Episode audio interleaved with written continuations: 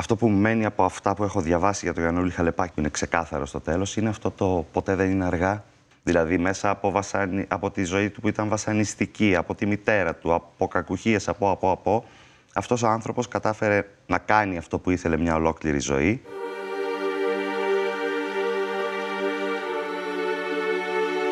Μπορεί άραγε μια τραγική ιστορία, μια ζωή γεμάτη με στερήσεις, να φέρνει στο τέλος μια λύτρωση, να έχει ένα happy end. Αυτή είναι η σκληρή αλήθεια για τον Γιαννούλη Χαλεπά.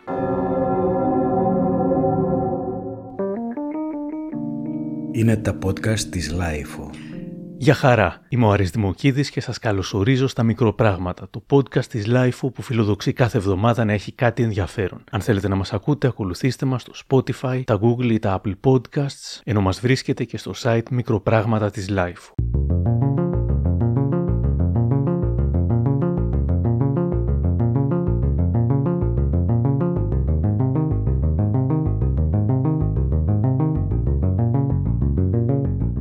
Ο Γιαννούλης Χαλεπάς γεννήθηκε στις 24 Αυγούστου του 1851. Ο Πύργος της Τίνου, ο ωραιότερος οικισμός του νησιού και τόπος γέννησης αυτού του ιδιοφυούς καλλιτέχνη, γράφει στη LiFO ο Γιάννης Πανταζόπουλος σε ένα άρθρο που αποτελεί σημαντική πηγή του ηχητικού μας ντοκιμαντέρ. Ο Πύργος της Τίνου λοιπόν θεωρείται το κέντρο της νεοελληνικής γλυπτικής. Περπατώντας σήμερα στα γραφικά καλντερίμια του, συναντά σε κάθε σημείο τα σημάδια της τέχνης και της καλλιτεχνικής δημιουργίας ή έκφρασης. Γύρω σου τα βασικά υλικά, η πέτρα, το ξύλο, το μάρμαρο και ο πηλός. Σε ένα τέτοιο περιβάλλον σκόνης, μαρμάρου και πυλού γεννήθηκε και μεγάλωσε ο Γιαννούλης Χαλεπάς. Ο πατέρας του Ιωάννης συγκαταλεγόταν στους μεγαλύτερους τεχνίτες του νησιού, πετυχημένος επαγγελματίας και με έντονη επιχειρηματική δραστηριότητα στο Αιγαίο, στη Σμύρνη, στα παράλια της Μικράς Ασίας, στο Άγιο Όρος, στο Βουκουρέστι, στη Σύρο, στην Αθήνα και στον Πειραιά. Ο αδιάκοπος ήχος των σφυριών και των μαντρακάδων πρέπει να επηρέασε σημαντικά τον μικρό Γιανούλη, το πρώτο από τα πέντε παιδιά της οικογένειας. Από πολύ μικρή ηλικία ξεχώριζε από τα υπόλοιπα παιδιά, ενώ τα παιχνίδια του ήταν ασυνήθιστα. Περιγράφεται ως ευαίσθητος, εύθυκτος και κεντρικός. Μεγάλωσε ανάμεσα σε σχήματα και μορφές, χαμηλούς τοίχους και σκονισμένο περιβάλλον και εκεί μέσα στο πατρογονικό εργαστήριο αντιλήφθηκε ότι ήταν γεννημένος γλύπτης. Και μεγαλώνοντας θα γινόταν, παρόλες τις αντιξοότητες και τις προσπάθειες της μητέρας του για το αντίθετο, ο γνωστότερος γλύπτης του ελληνικού κράτους. Γιατί, ρωτάω την δημοσιογράφο της LiFO του πολιτιστικού ρεπορτάζ Αργυρώ Μποζόνη. Γιατί μίλησε με μια πολύ μοντέρνα γλώσσα, η οποία ακουμπούσε επάνω στις παλιές παραδόσεις. Αυτή η γλώσσα είναι δύσκολη και για να τη μάθει κανείς το πώς δουλεύει, πώς σκέφτεται, πώς αναπτύσσει ένα θέμα, ποιες ιδιαιτερότητες έχει το σχέδιο του γλύπτη και πώς μελετά το χώρο, τις όψεις, τι βλέπει τελικά πριν από εμάς, δεν είναι εύκολα κατανοητό. Υπάρχει όμως κάτι άλλο που μας συνδέει σχεδόν αυτόματα με τα έργα του Χαλιπά και είναι η γαργαλιστική μεγάλη μαγεία που ασκούν ακόμα και τα σχέδιά του και περισσότερο τα αγλυπτά του. Μόλις τα βλέπεις, μαγνητίζεσαι. Θέλεις να σκύψεις επάνω τους, να δεις τι συμβαίνει. Και μερικές φορές συμβαίνει άρη κάτι μαγικό. Μέσα στα γλυπτά υπάρχουν κρυμμένα κάποια άλλα. Σε λίγο θα μιλήσουμε και για το μυστήριο των γλυπτών μέσα στα γλυπτά, ας τα πιάσουμε όμως όλα από την αρχή. Η μητέρα του Ειρήνη, το γένος Λαμπαδίτη, ήταν μια επιβλητική, αυστηρή, λιγομίλητη και μάλλον καταπιεστική μητέρα. Αγαπούσε τον πρωτότοκο γιο της περισσότερο από τα υπόλοιπα παιδιά της και άσκησε πάνω του σοβαρή επίδραση. Όπως γράφει ο Χρήστος Σαμουηλίδης σε μια συναρπαστική και άρτια βιογραφία με τίτλο «Γιαννούλης Χαλεπάς, η τραγική ζωή του μεγάλου καλλιτέχνη» που κυκλοφορεί από τις εκδόσεις της Εστίας, ένα ανοιξιάτικο σούρουπο, ο 7χρονος Γιαννούλης δεν γύρισε σπίτι του. Μπήκε κρυφά στο εργαστήρι του πατέρα του και κάθισε σε μια γωνιά αθέατος να τον παρακολουθεί να κάνει τη δουλειά του. Ξαφνικά όμως φάνηκε μπροστά στην πόρτα η μητέρα του. Η κυραρίνη τον τράβηξε βία προς το σπίτι και κατόπιν άρχισε αμέσως να τον δέρνει αλίπητα. Ο Γιανούλης είχε βάλει τα κλάματα από τον πόνο και προσπαθούσε να τη ξεφύγει, αλλά η μάνα του τον κρατούσε γερά από το χέρι και συνέχισε να τον ξυλοκοπά. Η μητέρα του ήταν αποφασισμένη να μην αφήσει τον Γιανούλη να γίνει μαρμαράς. Είχε άλλες φιλοδοξίες για αυτόν. Θεωρούσε τη δουλειά του μαρμαρά κατώτερη.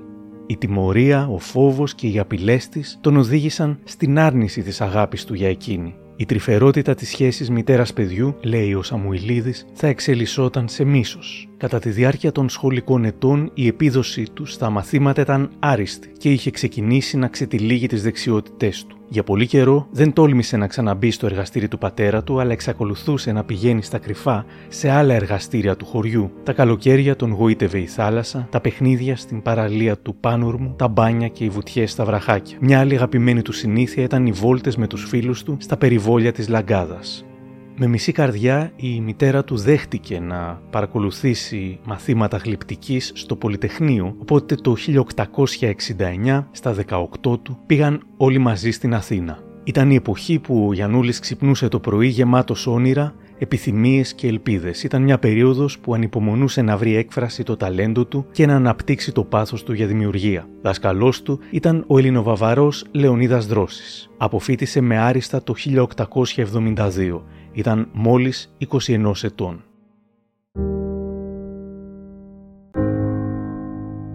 Ένα χρόνο μετά, το 1873, με υποτροφία του Ιδρύματος Ευαγγελιστρίας της Τίνου, πήγε στο Μόναχο όπου σπούδασε στην Ακαδημία Καλών Τεχνών. Εκείνη την περίοδο στην τέχνη επικρατούσε ο κλασικισμός της αρχαίας Ελλάδας. Δάσκαλός του ήταν ο διάσημος γλύπτης Μαξ Φον Βίτμαν. Κατά την παραμονή του στο Μόναχο δεν είχε πολλές φιλίες πέρα από τη γνωριμία με έναν συμφιτητή του, τον Γιώργο Κωνσταντινίδη. Στο Μόναχο εξέθεσε τα έργα του Το παραμύθι της Πεντάμορφης και Ο Σάτυρος που παίζει με τον έρωτα, για τα οποία και βραβεύτηκε με το χρυσό μετάλλιο. Τον σάτυρο που παίζει με τον έρωτα παρουσίασε μαζί με το ανάγλυφο της φιλοστορίας σε έκθεση στο Ζάπιο στην Αθήνα. Η υποδοχή που του επιφυλάχθηκε ήταν ανεξήγητα αρνητική. Όπως σημειώνει ο Χριστός Σαμουηλίδη στο βιβλίο του, αυτή ήταν η τέταρτη φορά που ο Γιαννούλης Χαλεπάς πληγωνόταν από την πατρίδα του. Η πρώτη ήταν όταν του έκοψαν την υποτροφία στο μισό, η άλλη ήταν όταν καθυστέρησε η υποτροφία για ένα χρόνο και η τρίτη όταν διακόπηκε εντελώς. Γι' αυτό και στις αρχές της Άνοιξης του 1876 επιστρέφει στην Αθήνα και ανοίγει το δικό του εργαστήριο.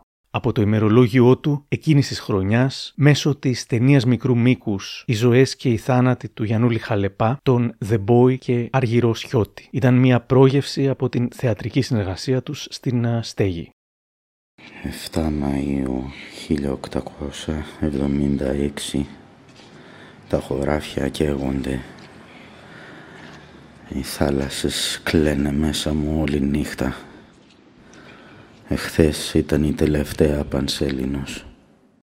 Σήμερα είπα σ' αγαπώ, ακόμα και στα παπούτσια, στα πόμολα, ακόμα και στις πεταλούδες και στις μύγες.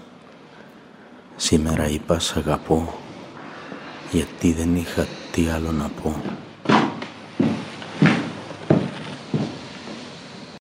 Εκτός από όλα αυτά όμως, αγαπούσε και την Μαριγό, την κοπέλα που είχε γνωρίσει στο χωριό του, στον πύργο της Τίνου. Παρόλη την απόσταση και τα χρόνια, η αγάπη του για εκείνην είχε παραμείνει άσβεστη. Η φιγούρα της ήταν μονίμως παρούσα στο μυαλό του. Όμως θα αποδεικνυόταν άτυχος στον έρωτα. Από το φιλμ της Στέλλας Αρκέντη, εγώ ο Γιαννούλης Χαλεπάς. Το καλοκαίρι έφυγα για τον πύργο. Να ζητήσω σε γάμο τη συντοπίτησά μου, τη Μαριγό τον έρωτά μου.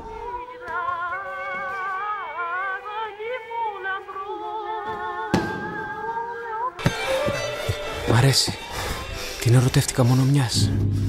Θέλω να την παντρευτώ. Είμαι γλύπτης. Έφτιαξα δικό μου εργαστήρι. Και θέλω να την παντρευτώ. Σύντομα. Και τώρα. Δεν πειράζει που είναι μικρή. Δεν έχω απαιτήσεις. Την αγαπώ. Οι γονείς της Μαριγός λένε να περιμένω. Εκείνη είναι μικρή και εγώ δεν έχω ακόμα αποκατασταθεί.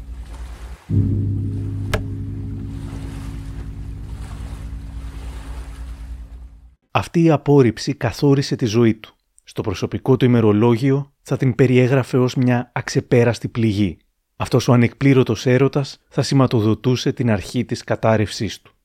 Πριν την κατάρρευση όμως θα έκανε το γνωστότερο έργο του.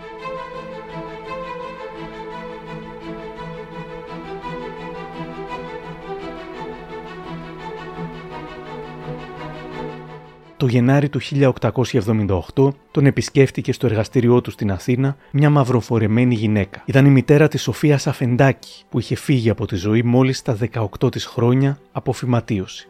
Η κυρία Αλεξάνδρα Βουτυρά, ομότιμη καθηγήτρια του Αριστοτελείου Πανεπιστημίου Θεσσαλονίκης και γενική διευθύντρια του Τελόγλιου, το οποίο συνδιοργάνωσε με το Ίδρυμα Ονάση την σημαντικότερη έκθεση για τον Χαλεπά, μιλώντας στον Στέλιο Λουκάτη στη V100, θα έλεγε Ποια ήταν λοιπόν αυτή η κοιμωμένη, αυτό το τόσο διάσημο έργο της νιώτης του Χαλεπά; Ε, πρέπει να πούμε ότι ήταν μια παραγγελία της οικογένειας Αφεντάκη στο εργαστήριο του πατέρα του, του Ιωάννη Χαλεπά. Και ο γλύπτης, ο σπουδαίος γλύπτης που έπρεπε να κάνει το γλυπτό κομμάτι του μνημείου ήταν ο Γιαννούλης. Δεν την είχε γνωρίσει ποτέ. Η κοπέλα είχε πεθάνει αρκετά χρόνια πριν και έπρεπε να φτιάξει από φωτογραφίες το έργο αυτό, οπότε χρησιμοποίησε έναν γνωστό τύπο ανακεκλημένης μορφής, έναν άκλυντρο με πολύ λεπτό ύφασμα, με ωραίες κλασικιστικές τυχώσεις που τις θαυμάζουν πολύ με το μαξιλάρι το κεντυμένο. Αυτό όμως που είναι καταπληκτικό σε αυτό το έργο είναι οι ιδιαίτερες λεπτές αποχρώσεις που διάλεξε για αυτή τη μορφή που δεν είναι πεθαμένη, που, είναι, που κοιμάται και που κοιμάται ανασηκώνοντας λίγο το κεφάλι της πάνω στο μαξιλάρι. Το χέρι το ένα είναι χαλαρό στο πλάι, εκεί συνήθιζαν και βάζανε οι ρομαντικές κυρίες ένα τριαντάφυλλο πολλές φορές, αυτό γίνεται ακόμα και σήμερα. Και το άλλο χέρι, πολύ απαλά ακουμπισμένο στο στήθος, έχει, κρατάει ένα σταυρό, η μόνη αναφορά ε, σε επιτύμβιο. Αλλιώς είναι μια όμορφη κοπέλα που, έχει, που ξεκουράζεται σε έναν ύπνο όπου βλέπει, θα έλεγα, ένα ήρεμο όνειρο χωρίς ιδιαίτερη ανησυχία, με ένα πάρα πολύ εκφραστικό και δεξιοτεχνικό τρόπο να δουλεύετε το μάρμαρο. Και νομίζω ότι αυτό ξεχωρίζει την κοιμωμένη μέσα σε μια σειρά αντίστοιχων έργων που έχουμε και στο πρώτο νεκροταφείο, αλλά θα έλεγα και σε άλλα διεθνή νεκροταφεία με αντίστοιχους τύπους. Η κοιμωμένη του Χαλεπά νομίζω ότι δεν είναι τυχαία τόσο γνωστή. Όμως αυτό το έργο ταυτόχρονα προκάλεσε τον φθόνο των ομοτέχνων του. Ο θρίαμβος της κοιμωμένης σκεπάστηκε από την απόλυτη σιωπή. Αυτή η ύπουλη παρατεταμένη μία γύρω του του γύρισε τα μυαλά ανάποδα, γράφει ο Χρήστος Σαμουηλίδης. Τον εξόντωσε. Έκανε την κοιμωμένη και όλα άλλαξαν. Η Αλεξάνδρα Βουτυρά, μιλώντας στον Στέλιο Λουκάτη στη V100. Τη στιγμή της πολύ μεγάλης του δόξας που είναι κοιμωμένη, κάνει το ωραιότερο έργο του πολύ νέος και αναγνωρίζεται. Και εκεί ακριβώς, το 1878, τον χτυπάει η ασθένεια. Δεν ξέρουμε ακριβώς τι αλλά υπάρχει μια ψυχική ασθένεια που τον σταματάει, σταματάει την παραγωγή του. Υπήρχε κληρονομικότητα στην οικογένεια; Πιθανόν πάντως και άλλα μέλη. Ε, δύο αδέλφια του είχαν πρόβλημα ψυχικό. Τα πρώτα συμπτώματα του ψυχικού του κλονισμού είχαν αρχίσει να εμφανίζονται. Κάθε έργο του το κατέστρεφε. Η κατάστασή του δεν βελτιώθηκε και έτσι, ύστερα από δέκα χρόνια που ήταν μακριά από το νησί του, επέστρεψε στην Τίνο. Έχω συνεχώς πονοκεφάλους και κρίσεις παρατεταμένες. Αποφάσισαν να γυρίσω στην Τίνο. Τελικά η Μαριγό δεν άντεξε να με περιμένει και αποφάσισε να παντρευτεί. Ηρέμησε, ηρέμησε Γιαννούλη. Μικρή περίπατη στο χωριό, στα ψηλά βουνά, στους κρυφούς όρμους και το ατελείωτο αγνάντιστο πέλαγος μονοπολούσαν την καθημερινότητά τους στο κυκλαδίτικο νησί. Ούτε όμως αυτά δεν μπορούσαν να σταματήσουν τη φουρτούνα μέσα στο μυαλό του.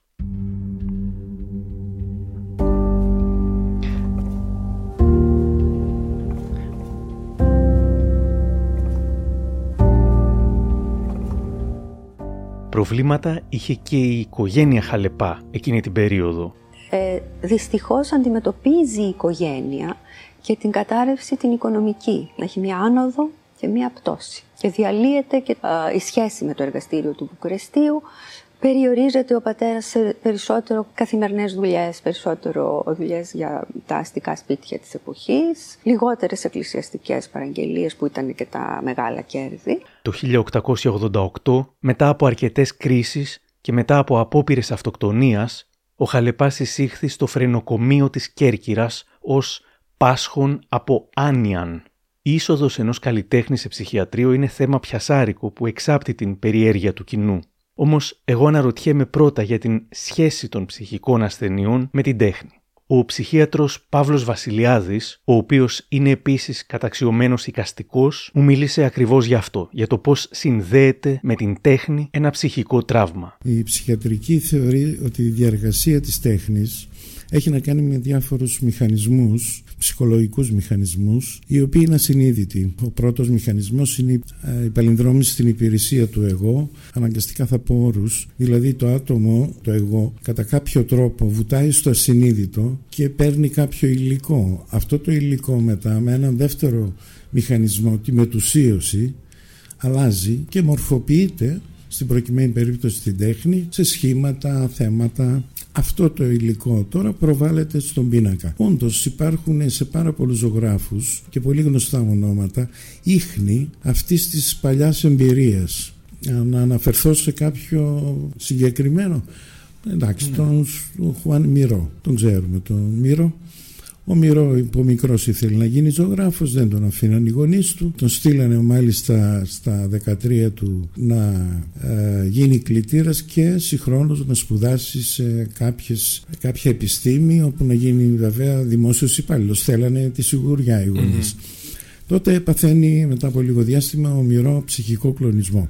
Είναι σημαντικό αυτό σαν τραύμα το βίωμα του όλο αυτό. Και ο μπαμπάς του ήταν ορολογοποιός και η μάνα του έφτιαχνε κοσμήματα. Αν βάλετε έναν πίνακα του μυρό δίπλα σε μία μηχανή ορολογιού θα δείτε ότι υπάρχουν πολλά κοινά ή δίπλα σε κοσμήματα. Όλες αυτές οι μορφές που κάνει έχουν αναφορά εκεί. Έλεγε ο ίδιος ότι έβλεπε ψευδεστήσεις κάτι σχήματα στο ταβάνι τα οποία ζωγράφιζε.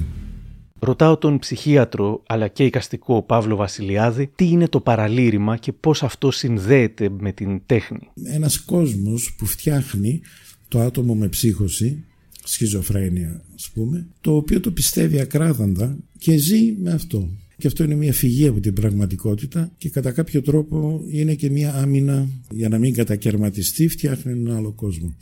Ένα παράδειγμα πάλι το πιο γνωστό έργο που σχεδόν που υπάρχει, η κραυγή του Μούνχ, ναι. έγινε μετά από κάποιο σύμπτωμα του Μούνχ.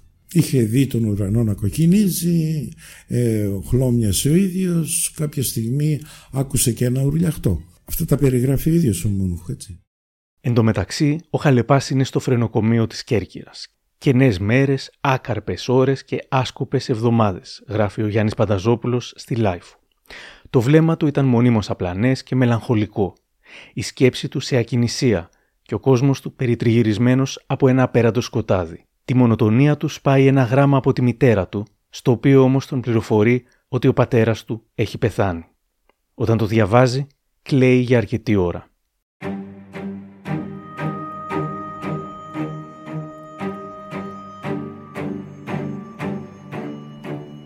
Στο φρενοκομείο θα παρέμενε για περίπου 14 χρόνια. Μια πολύ γνωστή περίπτωση καλλιτέχνη που έζησε σε ψυχιατρίο και τώρα που μιλάμε μάλιστα εκεί ζει, οικειοθελώς, είναι η περίπτωση της περίφημης Γιαγιό Οικουσάμα ίσως είναι η πιο ακριβή ζωγράφος αυτή τη στιγμή, είναι πάνω από 90. Λοιπόν, η Γιαγιό είχε από μικρή ψευδεστήσεις. Οι ψευδεστήσεις δεν ξέρουμε από τι, Μπορεί να ήταν επιληψία, μπορεί να ήταν κάποια άτυπη ψύχωση ενδεχομένως. Που σημαίνει αυτό ότι δεν χαλάει η λειτουργικότητά της. Αυτές οι κόκκινες βούλες, συνήθως κόκκινες βούλες, τις ένιωθε να μπαίνουν μέσα της και να βγαίνουν στο περιβάλλον. Αυτό ακριβώς το σύμπτωμα το έκανε τέχνη γεμίζει το τόπο με βούλες, γεμίζει τον εαυτό τη με βούλες και μερικές φορές κάθεται μπροστά στον πίνακα και ε, δεν μπορείς να ξεχωρίσεις αν είναι ο πίνακας ή η γιαγιόη. Είναι εκπληκτικό αυτό. Το, το πώς μετουσιώνεται, ας πούμε, το ναι. σύμπτωμα και γίνεται τέχνη. Και πώς βρέθηκε στο ψυχιατρίο, είναι αλήθεια πως είναι με τη θέλησή της; Σκεφτόταν πολύ την αυτοκτονία η γιαγιόη.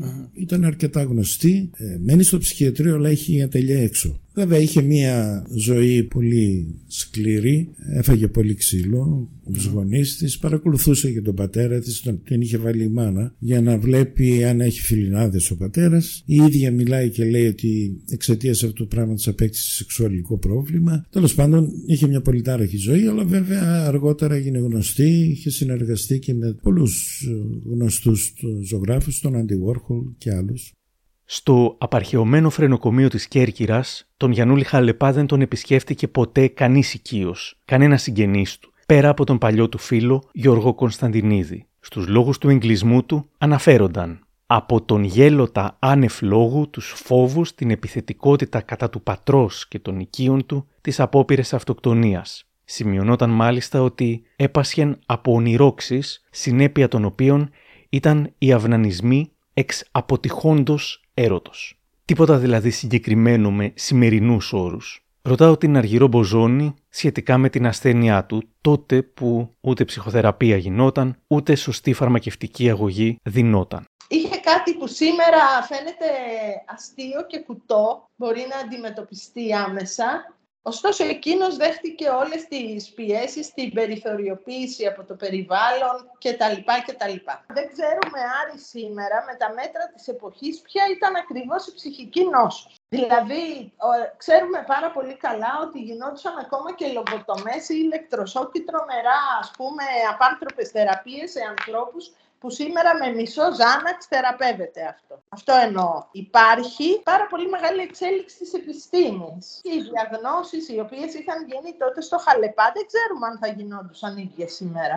Είδες τι λέει, λέει πάσχων από άνοια. Σήμερα δεν υπάρχει αυτή ε, η ψυχιατρική εκτίμηση. Αυτά είναι, είδες που λέει το βλέμμα του ήταν απλανές και μελαγχολικό. Δηλαδή εδώ έχουμε ε, σημάδια ή μια σχιζοφρένειας που και αυτή θεραπεύεται ή μια διπολικής διαταραχής ή μιας ε, κατάθλιψης. Δηλαδή, έχει ένα πολύ σπαρακτικό κομμάτι που αφορά το σεξουαλικό κομμάτι του Χαλεπά που λέει έπασχε από ονειρόξη συνεπία των οποίων ήταν οι αυνανισμοί εξαποτυχόντος έρωτος. Καταλαβαίνεις τι σημαίνει αυτό, Άρη μου. Οι άνθρωποι αυτοί μεγάλωναν σε ένα περιβάλλον, ας πούμε, που το πλησιέστερο ζωντανό όν, θηλυκό, ήταν τα ζώα. Και αυτά τα φρενοκομεία γενικώς εκείνης τη εποχής ήταν πολύ απαρχαιωμένα. Δεν ήταν, ήταν πολύ. Εντάξει τώρα, ήταν κολαστήρια. Δεν, δεν κατανοούσαν τους ανθρώπους. Υπάρχει η αίσθηση πως η οικογένειά του τον πέταξε στο ψυχιατρίο ελαφρά την καρδία και πως δεν τον στήριξε καθόλου στα ψυχολογικά του προβλήματα. Η κυρία Αλεξάνδρα Βουτυρά λέει πως δεν ήταν ακριβώς έτσι. Εδώ θέλω να πω αντίθετα με αυτά που λέγονται και ακούγονται. Ο πατέρας του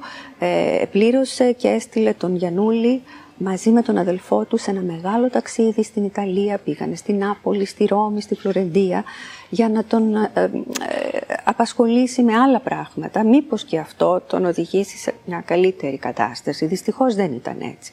Μετά τον έπαιρνε μαζί σε μεγάλες δουλειές που είχε στην Μυτιλίνη, στην Μικρά Ασία. Εκεί έκανε δύο απόπειρες. Από τα γράμματα και τις περιγραφές φαίνεται ότι είχε κρίσεις, κρίσεις με μεγάλης μελαγχολίας, γι' αυτό και απόπειρες που ευτυχώς τον είχαν προλάβει. Γινόταν, λίγο, ε, γινόταν επιθετικός, άγριος με το περιβάλλον, οπότε εκεί πια, μετά από πολλές προσπάθειες, του κάνανε διάφορες θεραπείες. Στα κατάστοιχα υπάρχουν ε, πάρα πολλές αναφορές σε γιατρούς, σε φάρμακα. Ε, προφανώς προσπάθησαν πολύ να τον βοηθήσουν, ώσπου έφτασε στο απροχώρητο. Εκεί συνέπεσε, πιστεύω, και η καταστροφή, η οικονομική, η διάλυση της εταιρείας, οπότε επιδεινώθηκε. 13 χρόνια, 10 μήνες και 27 ημέρες μετά τον εγκλισμό του στο φρενοκομείο, ο Χαλεπάς θεωρείται πλέον ήσυχος. Μετά ειδοποιούν την μητέρα του να τον πάρει από το ψυχιατρίο της ε, ε, Κέρκυρα. Το πράγματι το κάνει δύο χρόνια μετά. Καταλαβαίνετε πόσες δυσκολίες υπάρχουν ε, με τον θάνατο του πατέρα, την περιουσία που έπρεπε να συμμαζευτεί. Αφήνουν την Αθήνα και πλέον περιορίζονται στο πατρικό της Τίνου. Από τον θεατρικό μονόλογο του Άγγελου Ανδρεόπουλου, κοιμωμένος Χαλεπάς, ο Σαλός Άγιος. Τον Χαλεπά στην εξαιρετική παράσταση ερμηνεύει ο Γιώργης Κοντοπόδης. Γιαννούλης Χαλεπάς. Εγώ;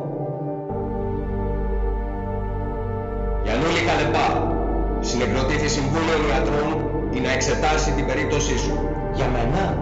Το Ιατρικό Συμβούλιο συσκεφθέν και έχοντας εξετάσει την εξέλιξη της ασθενείας σου κατά τα διαπιστώσεις των θεραπώντων ιατρών και τις μαρτυρίες των φυλάκων, κατέληξε στο συμπέρασμα ότι περαιτέρω παραμονή σου εις το ευαγές του τον Ίδρυμα δεν κρίνεται πλέον απαραίτητος. Δεν. Ουχή. Η θεραπεία σου εδώ έλαβε τέλος. Τετέλεστε. Είσαι ελεύθερος να φύγεις. Ελεύθερος. Θα επιστρέψεις στην οικία σου, σπίτι μου, όπου θα καταγίνεσαι με τα συνηθισμένα σε εργασία σου. Η δουλειά μου. Πλην της γλυπτικής.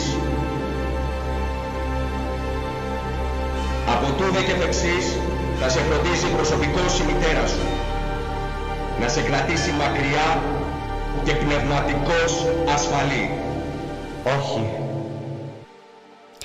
Στις 6 Ιουνίου του 1902 η μητέρα του τον παραλαμβάνει και θεωρώντας τη γλυπτική υπέτεια για την ασθένεια του γιού της έχει διαλύσει οποιαδήποτε δημιουργία του. Μάλλον δεν είναι τυχαίο πως από νωρίς φαίνεται πως ο Χαλεπάς έκρυβε έργα μέσα σε έργα και θα ανακαλύπτονταν ακόμα και πάνω από 100 χρόνια αργότερα. Μου λέει σήμερα η δημοσιογράφος Αργύρο Μποζόνη. Όταν το παραμύθι της πεντάμορφης, ένα μεγάλο πρώιμο έργο του, χύθηκε στο γύψο, βρήκαν μέσα στον πυλό σπασμένα χέρια και κομμάτια άλλα έργα. Δεν πιστεύω ότι ήταν η έλλειψη του υλικού που τον ανάγκαζε να κάνει κάτι τέτοιο. Μοιάζει να τα έκρυβε για να τα προστατεύσει από μια καταστροφή. Και για μια άλλη περίπτωση έργου μέσα σε έργο, η κυρία Αλεξάνδρα Βουτυρά. Το 1980 που γίνεται ο σεισμός στην Αθήνα, σπάει αυτό το γλυπτό από 100 χειράς, ανοίγει και βγαίνει από μέσα ένα κεφαλάκι. Το οποίο κεφαλάκι όμως δεν είναι για να χτίσει ή να στηρίξει το απ' έξω, αλλά είναι στο κενό μέσα, κρυμμένο. Το Ναι. έχει βάλει. Και εκεί ήταν συγκλονιστικό, κολλάνε οι φωτογραφίες αρχείου από την εποχή της Στήλου που κρατάει αυτό το γλυπτό στην αγκαλιά του με έναν πολύ τρυφερό τρόπο. Και θεωρώ ότι εκεί ξέρει ότι μέσα κρύβει κάτι πάρα πολύ πολύτιμο για αυτόν. Ο τρόπος που το κρατάει και το μεταφέρει Θέλοντας να το το προστατέψει. αποδείξει, το προστατεύει. Εδώ έρχεται ότι ίσως η μητέρα του δεν του επέτρεπε να δουλέψει και κρατάει κάποια που τα θεωρεί, τα θέλει να μην τα χάσει και τα κρύβει. Επιστρέφοντας από το φρενοκομείο στον πύργο, ο Γιαννούλης Χαλεπάς ήταν για τους συγχωριανούς του ο τρελός του χωριού. Στράφηκε αναγκαστικά στην βοσκή των ζώων και σε αγροτικές εργασίες.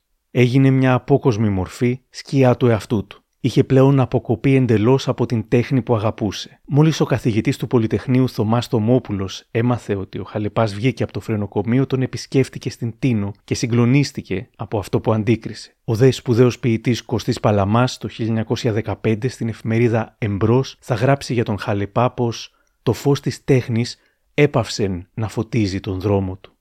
Και απέμεινε ζωντανό νεκρός να βόσκει γίδια στον γενέθλιο τόπο του. Και πράγματι αυτή η ερατική μορφή της γλυπτικής που ζούσε πάμφτωχα, βόσκοντας πρόβατα και φέροντας το βαρύ στίγμα του τρελού του χωριού, θα συνέχιζε να ζει εκτός φρενοκομείου μια τόσο δύσκολη ζωή όσο ήταν και αυτή εντός. Αν δεν ερχόταν ένας θάνατος που θα τα άλλαζε όλα.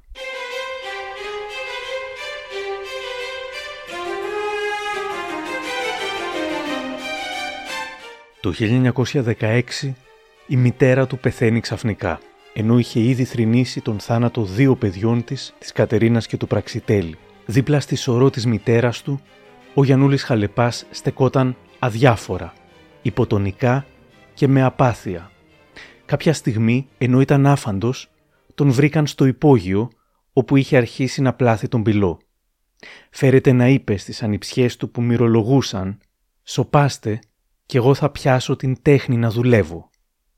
Ο ηθοποιός Γιώργος Κοντοπόδης, που τον ενσάρκωσε στο θεατρικό μονόλογο «Κοιμόμενος Χαλεπάς», λέει στην Έλσα Πιμενίδου και την Ερτρία. Η σχέση του με τη μητέρα του ήταν το α και το ω της ζωής του. Το γεγονός ότι την ώρα που η μητέρα του κυδευόταν, εκείνος κατέβηκε στο υπόγειο του σπιτιού του και άρχισε να σμιλεύει Να μετά σμιλεύει. από πόσα χρόνια, είναι, δείχνει το τι σήμαινε η μητέρα του για αυτόν.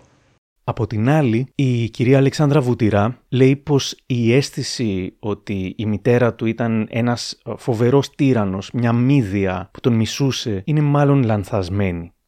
Τον καταπίεζε προφανώς και το έκανε αφελώς ίσως για να μην ξαναγυρίσει ασθένεια, για να μην πρέπει να ξαναμπεί σε ψυχιατρίο. Εκεί επίσης θεωρώ ότι είναι λίγο υπερβολικό. Συνήθως ε, μας λένε Ποιο είναι το υπερβολικό; ε, ότι την έβλεπε ως μύδια. Δεν πιστεύω ότι αυτό ε, ευσταθεί και να σας πω γιατί. Το θέμα της μύδιας το δίνει η σχολή του μονάχου. Το δίνει ο ακαδημαϊσμός, όπως και τον Σάτυρο Κέρατο, όπως και τον Ιδίποδα και την Αντιγόνη.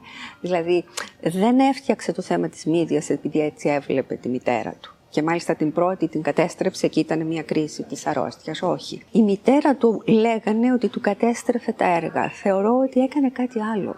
Τον εμπόδιζε να δουλέψει. Γιατί πίστευε ότι τρελάθηκε ότι αρρώστησε από την τέχνη. Εξαιτία αυτής της τέχνης. Και του έκρυβε γλυπτά σε υπόγεια της Τίνου.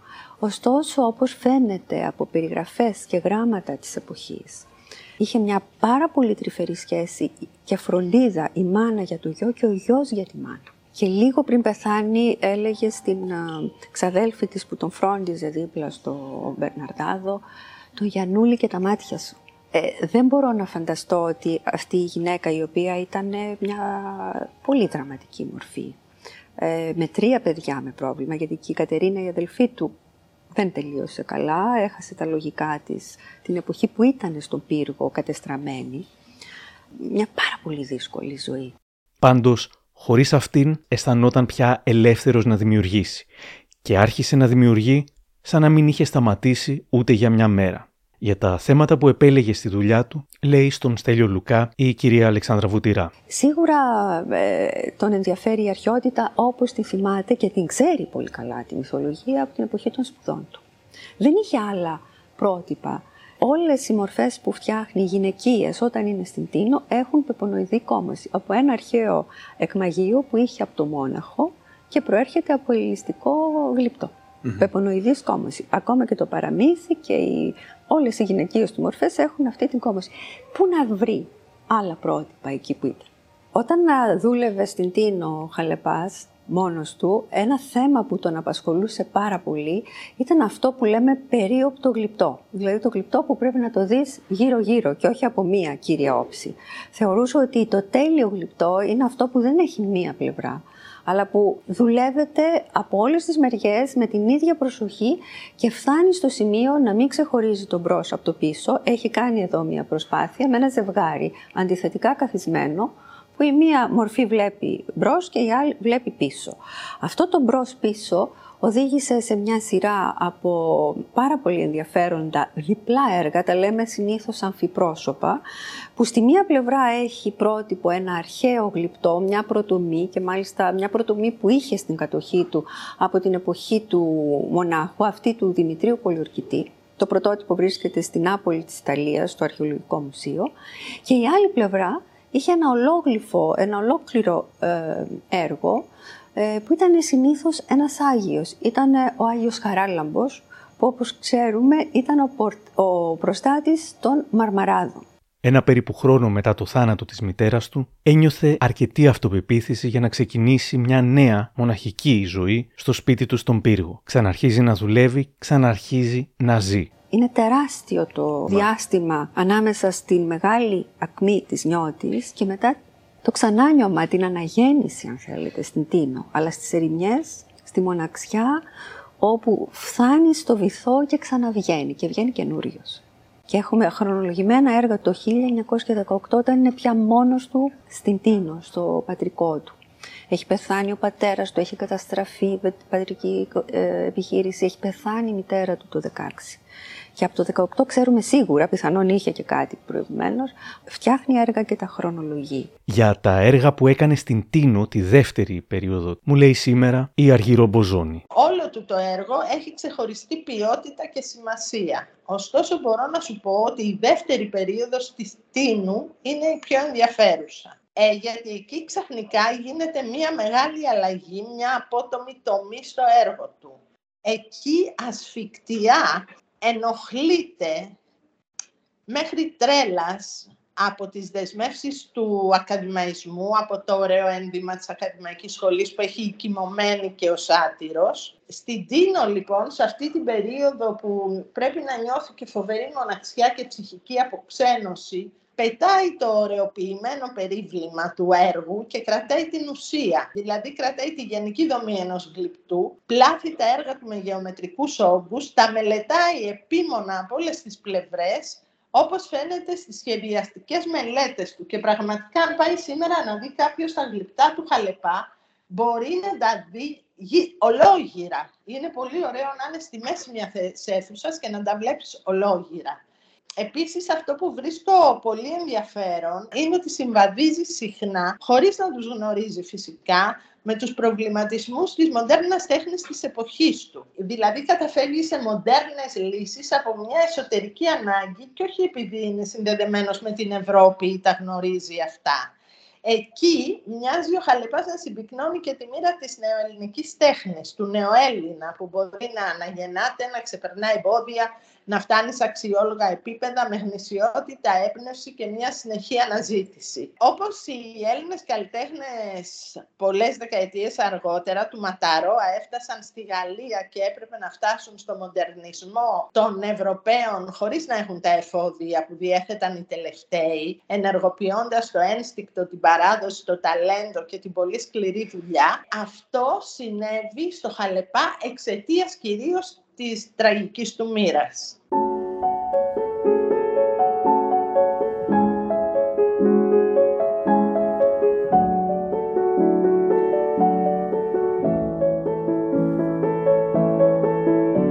Ξαναέκανε αυτό που του άρεσε, βέβαια η ευτυχία δεν είχε έρθει και η μοναχική του ζωή δεν τον κάλυπτε. Του έλειπαν ακόμα η οικογενειακή θαλπορή και η αγάπη. Αυτό που δεν του έλειπε τόσο όσο η αγάπη, αλλά θα ερχόταν σύντομα, ήταν η δημόσια αναγνώριση του σπουδαίου του έργου. Ο καθηγητής του Πολυτεχνείου Θωμάς Θωμόπουλος θα αντέγραφε πολλά έργα του το 1923 και θα τα παρουσίαζε μετά από δύο χρόνια στην Ακαδημία Αθηνών. Από την έκθεση αυτή, το 1927, ο Χαλεπάς βραβεύεται με το Αριστείο των Τεχνών. Την ίδια χρονιά, ο Ζαχαρίας Παπαντονίου θα γράψει στη Νέα Εστία. Ο άνθρωπος αυτός είναι πριμιτίφ χωρίς πρόθεση και μπορεί να λεχθεί μοντέρνος γλύπτης, ενώ προμισού αιώνος έχει χωριστεί από τον κόσμο.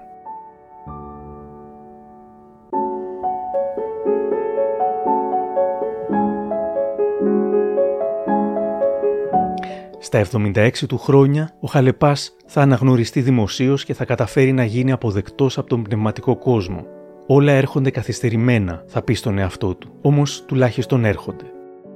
Το 1930 θα συμβεί ένα κομβικό γεγονός στη ζωή του. Το τελευταίο. Η ανιψιά του Ειρήνη Χαλεπά τον προτρέπει να εγκατασταθεί στην Αθήνα, να αφήσει τη μοναχική ζωή στην Τίνο και να ζήσει μαζί της και με την οικογένειά της στην πρωτεύουσα. Ο Χαλεπάς δέχεται και μετακομίζει στο σπίτι της στη Νεάπολη, στην οδό Δαφνομίλη 35. Εκεί θα ζούσε τα τελευταία 8 χρόνια της ζωής του και από την αρχή ήταν ευγνώμων σε αυτούς που τον πήραν κοντά του στην Αθήνα, λέει η Αλεξάνδρα Βουτυρά.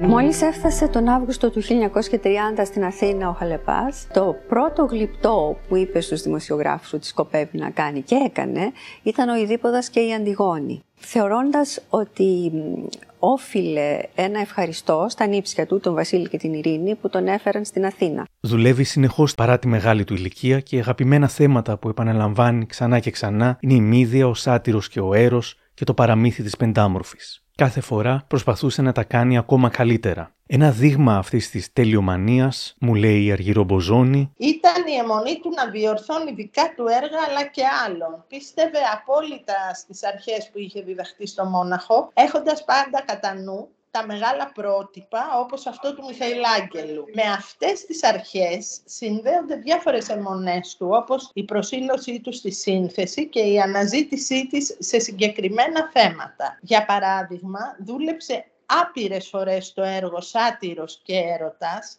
Σήμερα, για να καταλάβεις, Άρη, σώζονται 12 γλυπτά με αυτό το θέμα που έκανε σε όλη τη διάρκεια της ζωής του και άπειρα σχέδια. Πολύ σπουδαίοι, ειδικά Όσοι υπέφεραν από ψυχικά νοσήματα δεν έζησαν για να δοξαστούν. Στην Αθήνα ο Χαλεπάς δοξάστηκε όπως του άξιζε. Έχοντας σχεδόν μόλις φτάσει σε αυτήν, αποφασίζει να επισκεφθεί την κοιμωμένη του για να την δει από κοντά 52 χρόνια μετά τη δημιουργία της. Η Αλεξάνδρα Βουτυρά. Όταν επέστρεψε στην Αθήνα τον Αύγουστο του 30 στο σπίτι των ανεψιών του, η πρώτη επίσκεψη που έκανε ήταν να πάει στο πρώτο νεκροταφείο και να ξαναδεί μετά από τόσα χρόνια αυτό το έργο της Νιώτης που τόσο πολύ γέμισε τον νεαρό τότε ε, καλλιτέχνη.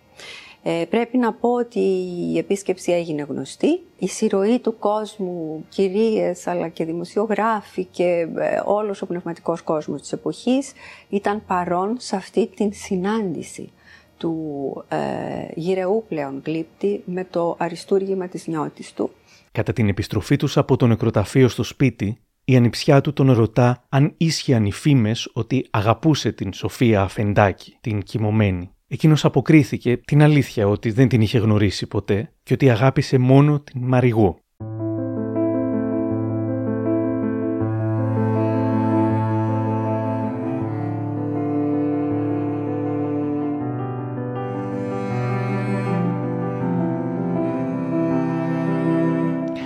Στις 15 Δεκεμβρίου του 1938 πεθαίνει από εγκεφαλικό θάβεται στο πρώτο νεκροταφείο, φυσικά, στο πρώτο νεκροταφείο Αθηνών.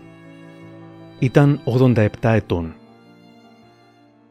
Για το τι έγιναν τα έργα του από όταν έφυγε από τη ζωή, μας λέει η δημοσιογράφος Αργυρό Μποζόνη. Αυτά τα έργα τα κληρονόμησε η οικογένειά. Τα περισσότερα απολύθηκαν, πήγαν στην Εθνική Πινακοθήκη, ε, προσπάθησαν οι κληρονόμοι να διατηρήσουν το σύνολο των κλειπτών και των σχεδίων ελπίζοντας στη δημιουργία ενός μουσείου που δεν έγινε ποτέ. Και κάποια στιγμή το μεγαλύτερο κομμάτι της συλλογής τους περιήλθε στο Ίδρυμα Ονάση που βρίσκονται μέχρι σήμερα και έχουμε δει ήδη μια εξαιρετική έκθεση που έγινε στο Τελόγλιο στη Θεσσαλονίκη και θα ακολουθήσει ε, μια ίδια περίπου στην Αθήνα.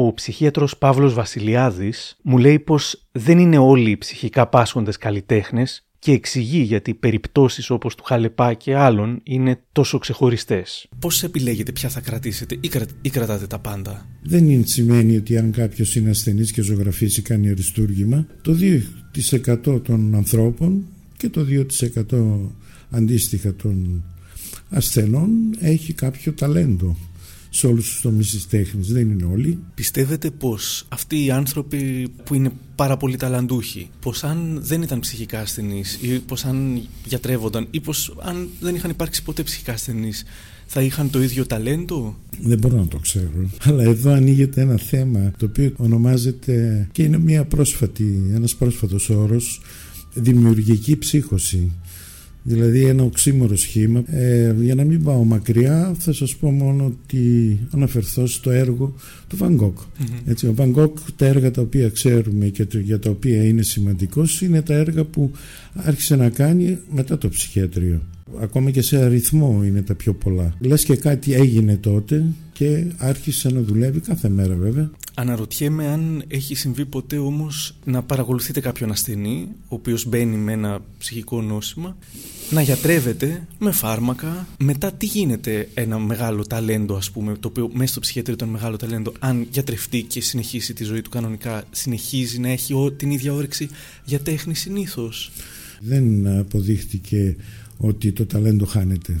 Ίσα ίσα οι πιο πολλοί ασθενείς, αν όχι όλοι, όλοι παίρνουν και φαρμακευτική αγωγή και όμως δημιουργούν εδώ και 25 χρόνια. Το μεγάλο ερώτημα για τον Χαλεπά είναι αν δεν είχε ζήσει αυτή τη ζωή και δεν είχε κλειστεί στο ψυχιατρίο, σήμερα θα τον ξέραμε, θα ήταν τόσο διάσημος; Ρωτάω την Αργυρό Μποζόνη. Πολλές φορές η τραγική ζωή ενός καλλιτέχνη τροφοδοτεί μια μυθολογία για να κοιτάξουμε το έργο. Πιστεύω όμως ότι αν, για να σου πω ένα παράδειγμα, ας πούμε ευρωπαϊκό, ο Μοντιλιάνη δεν ήταν τόσο μεγάλος ζωγράφος, η τραγική ζωή του δεν θα βοηθούσε στο να μπορούμε να δούμε σήμερα το έργο του με τόση προσοχή. Το ίδιο ισχύει νομίζω και για το Χαλεπά, ότι είναι το έργο το ίδιο που είναι πολύ σημαντικό, Και αυτό δεν έγινε μετά το θάνατο του Χαλιπά, έγινε πριν το θάνατό του. Είχε ήδη αναγνωριστεί σαν μεγάλος Έλληνας γλύπτης. Μπορεί το story της ζωής του, που έχει δημιουργήσει και έργα θεατρικά και ντοκιμαντέρ και έχουν γραφτεί και πάρα πολλά ε, αφηγήματα και κάθε τόσο και εμείς οι ίδιοι σκύβουμε ε, να ανακαλύψουμε άλλη μια πτυχή, γιατί υπάρχει και ένα μυστήριο που περικλεί την προσωπικότητα ενός ανθρώπου που κάθεται σε ένα υπόγειο με πυλό και φτιάχνει έργα ε, τα οποία άλλα καταστρέφει, άλλα φτάνουν κλπ. κλπ. Υπάρχει ένα μυστήριο. Τι ήταν αυτός ο άνθρωπος που κρέμαγαν κουδουνάκια στα πόδια, ε, που ήταν σε αυτό το φυσικό τοπίο της Τίνου, τι σκεφτότανε και τι ε, ύψους διάνοιας άνθρωπος ήταν που μπορούσε να συνδεθεί με, με το όραμα της γλυπτικής. Ε, λοιπόν, ναι, η τραγική ιστορία του είναι ίσως ένα εφαλτήριο για να σκύψουμε στην τέχνη του, αλλά η τέχνη του νομίζω τα ξεπερνάει όλα. Όπως είπαμε στην αρχή, η οικογένεια Χαλεπά είχε έφεση σε αυτή την τέχνη και η ανιψιά του Γιαννούλη Χαλεπά, Κατερίνα Χαλεπά, θα γινόταν με τη σειρά της σπουδαία γλύπτρια. Μάλιστα στο σπίτι, στην οδό Δαφνομίλη 35, θα την επισκεπτόταν και η Αμερικανίδα ηθοποιός του Hollywood, η Jane Mansfield, για να την απαθανατήσει με την τέχνη της. Μιλώντας στην TV100 και στον κύριο Στέλιο Λουκά, ο Μύρον Μπικάκης, ανιψιός της Κατερίνας Χαλεπά Κατσάτ. Μεγάλωσα με τους θρύλους της ιστορίας του Γιαννούλη Χαλεπά, όπως έζησε στο σπίτι μας τα 8 τελευταία χρόνια της ζωής του. Η Κατερίνα Χαλεπά εγνώριζε τον Χαλεπά από την ηλικία 5 ετών μέχρι την ηλικία 15 ετών σχεδόν. Δεν μαθήτευσε όπως μπορούμε να πούμε με τον Χαλεπά. Ο Χαλεπάς μπορεί να τις διόρθωνε κανένα σχεδιάκι που έκανε, να της έλεγε καμιά κουβέντα. Εν πάση περιπτώσει η Κατερίνα συνέχισε την ενασχόλησή της με την τέχνη και σχεδίαζε το 1945-46 η Κατερίνα αποφάσισε να πάει στο Πολυτεχνείο και να σπουδάσει γλυπτική. Διέπρεψε και έκανε μια ολόκληρη καριέρα μέχρι το θάνατό της το 2004 πάνω στην γλυπτική. Είναι βαρύ το φορτίο. Ο Χαλεπάς για την Κατερίνα ήταν ναι. πάλι και για αυτή μια ευλογία αλλά και μια δέσμευση διότι πάντοτε δεν μπορούσε η Κατερίνα ή δεν αισθανόταν ότι μπορούσε η Κατερίνα να ξεπεράσει το έργο του θείου της. Η θεία μου ήταν ένας εξαιρετικός άνθρωπος με τεράστια δύναμη ποτέ δεν σταμάτησε να εργάζεται είτε σε παραγγελίες από πρωτομές, είτε σε παραγγελίες από αδριάντες, είτε σε έργα τα οποία στο διάλειμμα μεταξύ όλων αυτών των παραγγελιών έφτιαχνε από τη δική της έμπνευση.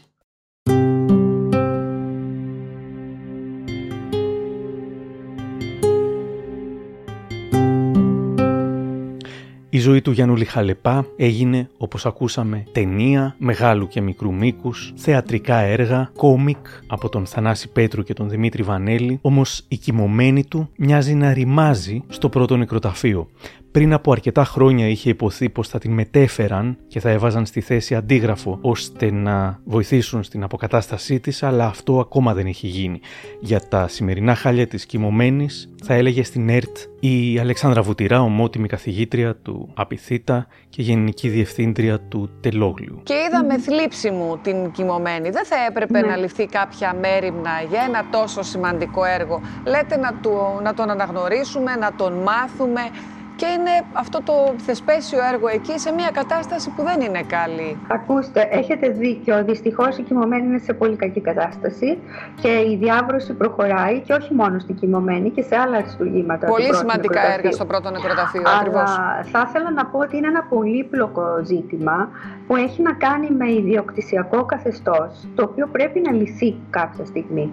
Δεν ξέρω, με μια ειδική νομοθεσία, ε, αλλά ε, δεν, καταλαβαίνετε ότι όταν είναι ιδιωτικό έργο, δεν είναι εύκολο να δοθούν οι άδειες μεταφορές. Για να, και μεταφορές η να προστασία. συντηρη, για να συντηρηθεί, Ακριβώς. λέτε έτσι. Ναι, και είναι κυρίως τόσο εγώ θα κρίμα πρότεινα, όμως. ε, να απομακρυνθεί και να μπει ένα πάρα πολύ καλό αντίγραφο, όπως μιλάμε για τις αρχαιότητες, ε, όπως κάναμε ας πούμε στο, στο Ρέθιο ή σε άλλα. Άρα Γιατί είναι- αν συνεχίσει έτσι θα το χάσουμε. Αυτή τη στιγμή Η καλύτερη βερσιόν της κοιμωμένης βρίσκεται στο παλιό εκμαγείο που βρίσκεται στην Εθνική Πινακοθήκη. Πραγματικά εκεί η επιφάνεια είναι πολύ καλύτερα διατηρημένη, αλλά είναι κρίμα. Ε, πρέπει να σας πω ότι είναι πολύ κληρονόμη, νομίζω είναι κοντά στους 30 και καταλαβαίνετε πόσο δύσκολο, δύσκολο είναι να συντονιστεί ένα τέτοιο καθεστώς.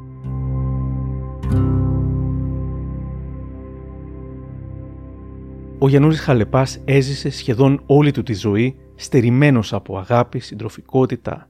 Σχεδόν όλοι όμως, όχι όλοι, και αυτό κάνει τη διαφορά. Εγώ νομίζω ότι σήμερα μας δίνει και μια μεγάλη ελπίδα ότι όλα μπορούν να γίνουν. Μέσα από όλο αυτό το να κατέβει, να χάσει τα πάντα, να βρεθεί με τις πιο αντίξωες δυνατές συνθήκες και να ξαναγεννηθεί και να κάνει αυτό που έκανε. Και στα τελευταία 8 χρόνια ένας 80 τόσο χρονό ηλικιωμένος άνθρωπος με αυτή τη ζωντάνια να αφήσει άλλα 40 έργα και έργα ποιότητας. Μήπως τελικά πρόκειται για μια αισιόδοξη ιστορία, μου λέει η Αργυρό Μποζόνη. Και αυτός ο άνθρωπος λοιπόν που έχει ζήσει αυτή την πολύ σκληρή ζωή στο τέλος ζει μέσα σε μια οικογένεια που είναι τα κορίτσια, είναι οι ανιψιές του, ε, είναι τα ας πούμε εγγόνια του ανήψια του κλπ. κλπ. Και έτσι πέθανε ήρεμα ε, πλήρης ημερών. Ο άνθρωπος αυτός πέθανε ευτυχής μέσα σε μεγάλη αγάπη και για μένα αυτό είναι το μόνο έτσι παρήγορος σε αυτή την πολύ δυστυχισμένη ζωή που έζησε. Είχε happy end. Ναι, ναι. Η φράση που σκέφτομαι πιο πολύ τώρα είναι αυτή που είπε ο ηθοποιός Γιώργος Κοντοπόδης στην Έλσα Πιμενίδου, στην Ερτρία, ότι δηλαδή τελικά ποτέ δεν είναι αργά. Αυτό που μου μένει από αυτά που έχω διαβάσει για τον Γιαννούλη Χαλεπά και από την παράσταση, που είναι ξεκάθαρο στο τέλος, είναι αυτό το ποτέ δεν είναι αργά. Προτιμώ να επιλέγω να διαλέξω αυτό. Δηλαδή μέσα από, βασανι... από τη ζωή του που ήταν βασανιστική, από τη μητέρα του, από κακουχίες, από, από, από, αυτός ο άνθρωπος κατάφερε να κάνει αυτό που ήθελε μια ολόκληρη ζωή και μέσω αυτού να τον θυμόμαστε και, και να τον μνημονεύουμε.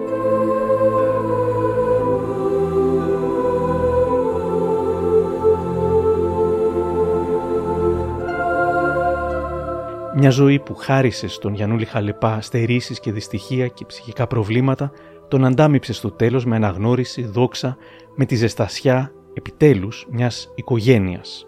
Κυρίως όμως τον αντάμυψε με αυτό που του είχε λείψει περισσότερο απ' όλα, με αυτό για το οποίο είχε κάνει τα πάντα.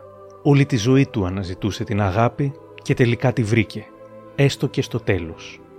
Ποτέ δεν είναι αργά.